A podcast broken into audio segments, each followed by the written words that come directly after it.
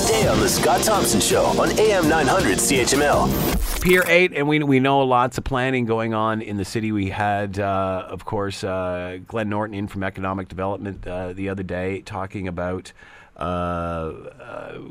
the the great Hamilton consulate that they're going to uh, launch down in Toronto uh, to draw business here.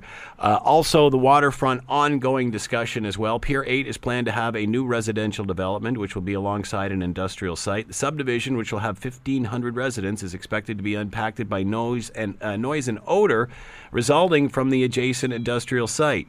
critics warn that this could should be considered in the next planning phase with an outline for how it is all going to be dealt with. To talk more about all of this, Chris Phillips is with us, City of Hamilton's lead on the West Harbour uh, Waterfront project, and is with us now. Hello, Chris. How are you today? Very good, Scott. Good to be with you. Thank you for taking the time to join us. Uh, what's all the hubbub about, uh, Chris? Uh, are we worried that once these things get built, we'll have complaints on our hands? No, I don't think so. I mean, first of all, maybe I, I'd kind of start by saying I'm not totally convinced that either today's headlines or even to, with respect to your your lead-in uh, is an accurate depiction of the issues that were expressed yesterday. Uh, by that, what I really mean is I, I don't think anyone is really suggesting that the city can't have both a dynamic waterfront where people can live, work, and play while at the same time we embrace our industrial past, present, and either even the future investments. And our vision uh, for the West Harbour, as we've talked before on this uh, on this show, uh, is really based on exactly that. It's a balance of interest. It's balancing uh, both the recreational, um, the uh, the on the water, uh, and the investment opportunities that exist on Pier 8 with the existing neighborhood, with the existing uses, as well as the industrial uh, users as well. Uh, Herman Turkstra, of course, has commented on this. Here's what he had to say. One of the commitments that had been made prior to 2012 was that the traffic management would be put in place before any development. That has not happened. Parts of it has happened, but the, the whole traffic management plan is not yet complete.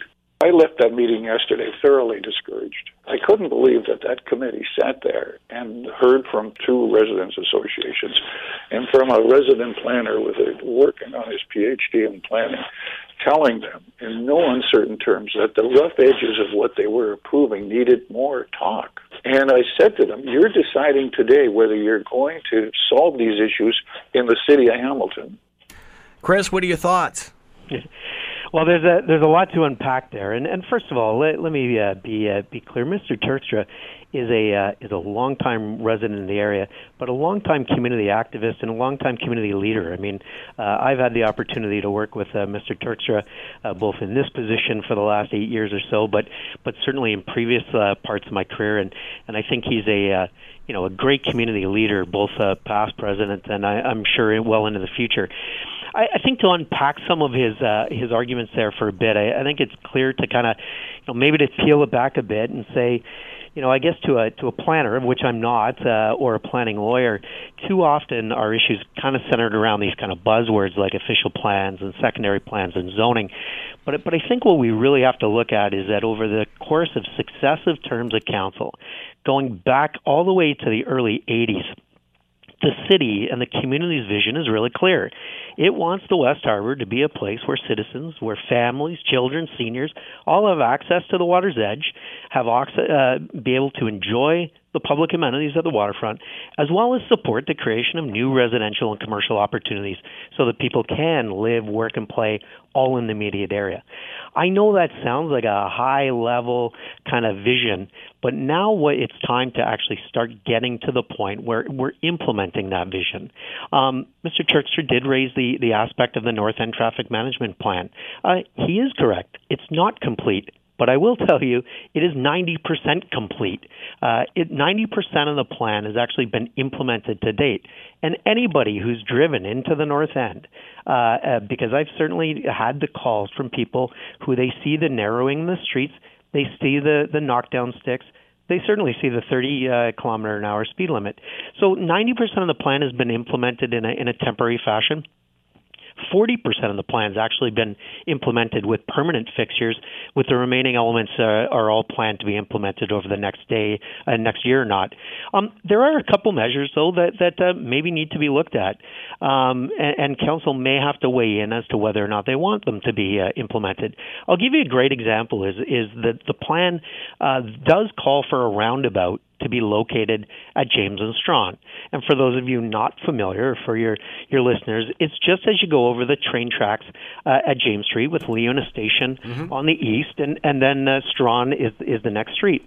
That area there in the North End Traffic Management Plan, when, when setting sail, was thought of back in the early 2000s was to be converted into a roundabout. But that was long before the vision of a West Harbour GO station.